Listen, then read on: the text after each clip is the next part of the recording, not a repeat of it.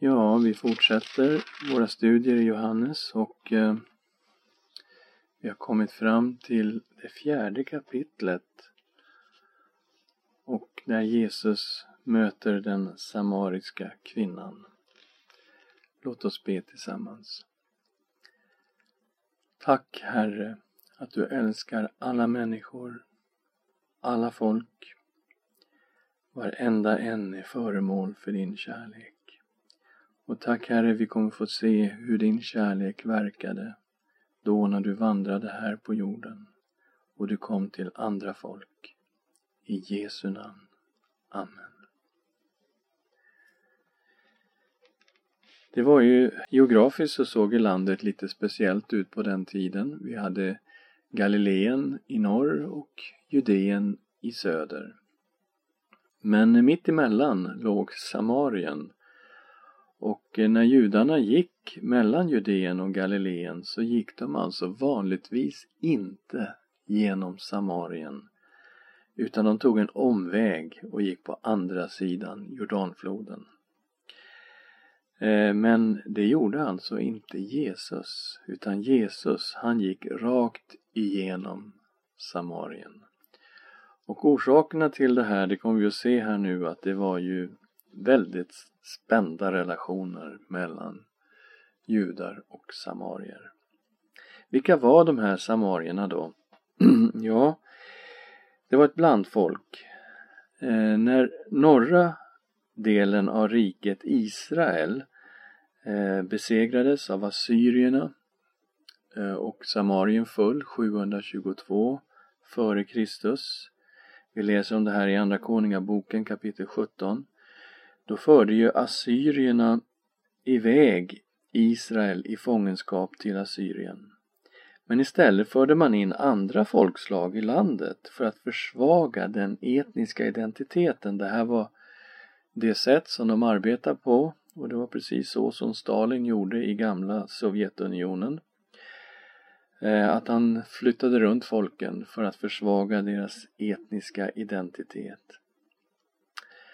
I alla fall när de nya inbyggarna kom eh, till eh, Samarien eh, och Israel då, norra delen av landet, så drabbades de av olyckor och de ville lära sig hur landets Gud skulle tillbes. Och eh, de förstod att de här olyckorna hade sin grund i att de visste inte riktigt hur man skulle tillbe det här landets gud, Israels gud alltså. Så då kallade man tillbaka en levit ifrån fångarna och bad, dem, bad den här leviten att undervisa om hur ska man tillbe Israels gud. Och då kom han tillbaka och undervisade Guds lag. Och så blev det så att det här blandfolket, samarierna, de hade en religion som var väldigt lik Israel. Eh, den kom att baseras på de fem Moseböckerna och bara de fem Moseböckerna och ingenting annat av hela Gamla Testamentet. Men i de fem Moseböckerna så har vi just detta med välsignelsens berg och förbannelsens berg. Välsignelsens berg var ju Gerizim där sex stammar skulle stå och ropa ut välsignelserna som skulle komma över Israel om de höll Guds förbund och berget Ebal där sex stammar skulle stå och ropa ut förbannelserna som skulle komma över Israel om de inte höll förbundet. Så välsignelsens berg i femte Mosebok det är ju Gerizim, en plats som Gud har utvalt. Och där, självklart på, på Gerizims berg, där hade samarierna byggt sitt tempel. Och nu var det ju väldigt känsliga relationer här mellan judarna och samarierna. Eh, och vi kommer att se lite grann hur det fungerar i den här texten. Vi läser ifrån vers 1 i Johannes 4. När Jesus fick veta att fariseerna hade hört att han vann flera lärjungar och döpte fler än Johannes, men det var inte Jesus själv som döpte utan hans lärjungar som döpte. Då lämnade han Judeen och vände tillbaka till Galileen. Han måste då ta vägen genom Samarien och kom till en samarisk stad som heter Sykar nära det jordstycke som Jakob hade gett åt sin son Josef. Där fanns Jakobs brunn.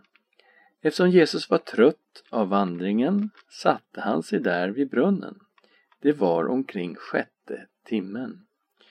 Då kom en samaritisk kvinna för att hämta vatten. Jesus sa till henne, ge mig att dricka. Hans lärjungar hade gått in i staden för att köpa mat. Den samaritiska kvinnan sa till honom Hur kan du som är jude be mig som är en samaritisk kvinna om något att dricka? Judarna umgås inte med samariterna. Så här har vi alltså en situation där Jesus nu sitter vid brunnen vid en stad som heter Sykar och hans lärjungar har gått in i den här stan för att köpa mat och det kommer då en kvinna ut till brunnen. Hon kommer, står det, vid sjätte timmen och det innebär att det här var klockan tolv på dagen och det är ingen vanlig tid för kvinnor att gå ut till brunnen för att hämta vatten. Det gjorde man mycket tidigare på morgonen. Men man kan anta från detta att det här var en kvinna som inte var väl sedd bland de andra kvinnorna i staden och det visade sig sen att det var hon säkert inte. Hon betraktades som en lösaktig kvinna. Men Jesus säger till henne, ge mig att dricka och hon blir jätteförvånad över att han som är jude överhuvudtaget ber henne om något att dricka. Och eh, då säger Jesus någonting till henne. Han säger att eh, ja, alltså det är två saker du behöver förstå. Du behöver förstå Guds gåva och du behöver förstå vem det är som pratar med dig. Och då skulle du istället bett honom om levande vatten. Och kvinnan har ju förstås svårt att förstå vad Jesus talar om. Vad då, säger hon, den här brunnen är jättedjup. Eh, varifrån får du då det här vattnet? Du är väl inte större än Jakob som gav oss den här brunnen och själv drack ur den med sina söner och sin boskap. Ja, säger Jesus, den som dricker av det här vattnet, han blir ju törstig igen.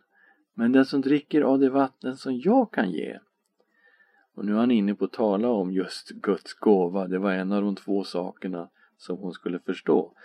Men den som dricker av det vatten som jag ger, sa han, den kommer aldrig någonsin att törsta utan det vatten ska bli en källa i den som dricker. Och det, den här källan ska flöda fram med evigt liv. Alltså vilket vatten han talar om man dricker det vattnet så släcker det törsten, men mer än så, det blir en källa som pålar som kommer upp med evigt liv. Och kvinnan säger Wow! Ge mig det vattnet så jag inte blir törstig och behöver komma hit och hämta vatten. Ja, man kan se hur Jesus stannar till och säger okej, okay, du ska få det här vattnet men du har ett problem i ditt liv. Vi måste nog lösa det först. Gå och hämta din man, säger Jesus, och kom tillbaka. Och kvinnan säger, jag har ingen man. Nej, säger Jesus, du har rätt när du säger att du inte har någon man, för du har haft fem män och den du nu har är inte din.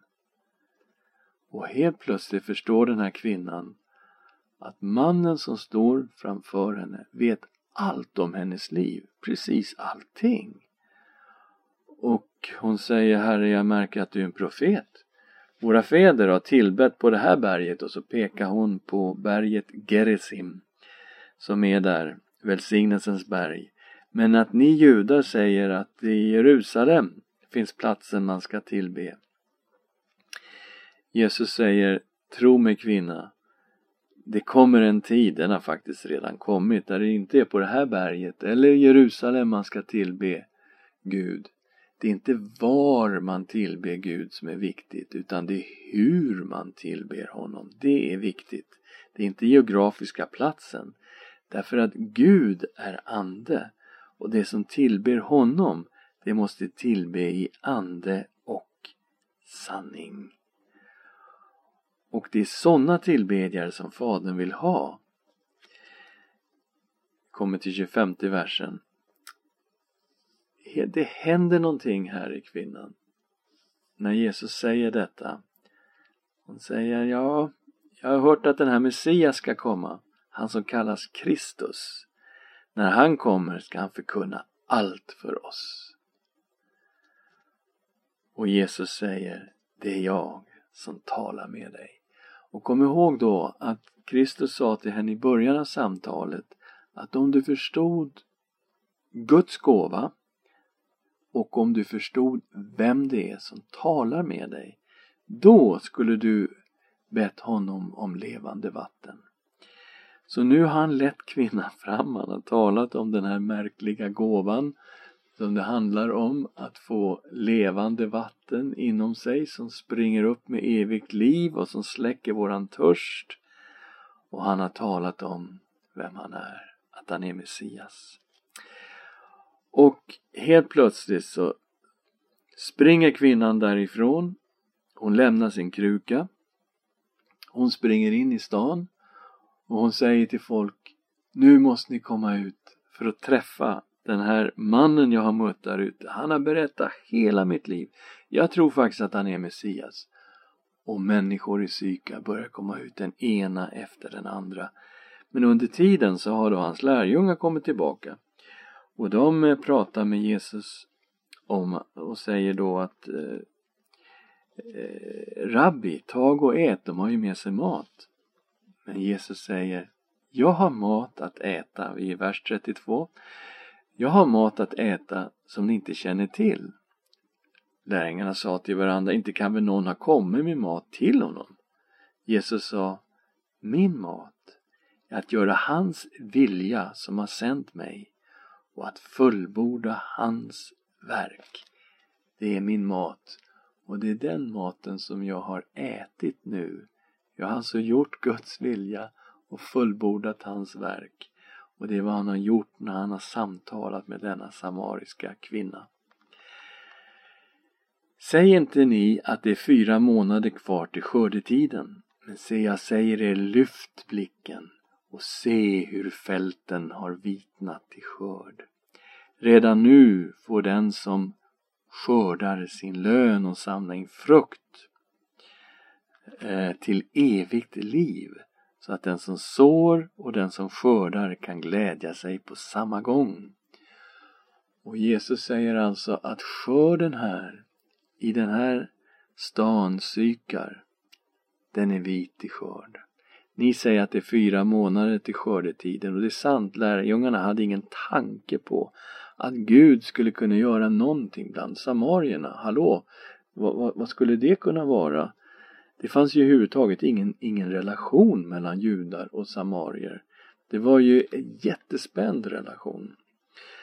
Och, och Jesus säger Lyft upp blicken och se på fälten. De är vita till skörd.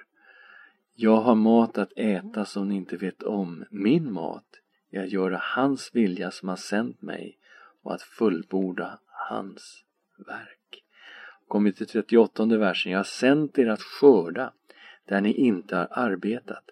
Andra har arbetat och ni har gått in i deras arbete. Och så kommer då resultatet av Jesu arbete. Vers 39. Många samariter från den staden kom till tro på honom genom kvinnans ord då hon vittnade Han har sagt mig allt vad jag har gjort. Och när samariterna kom till honom bad de att han skulle stanna kvar hos dem och han stannade där två dagar och många fler kom till tro på grund av hans ord och de sa till kvinnan Nu tror vi inte längre bara för dina ords skull. Vi har själva hört honom och vet att han verkligen är världens frälsare. När Jesus närmar sig Sykar så hade han lyft upp sina ögon och sett på fälten, sett på människorna, samarierna i Sykar och såg att de var vita till skörd. Och Jesus har ingen anseende till personen. Samarierna var ett blandfolk.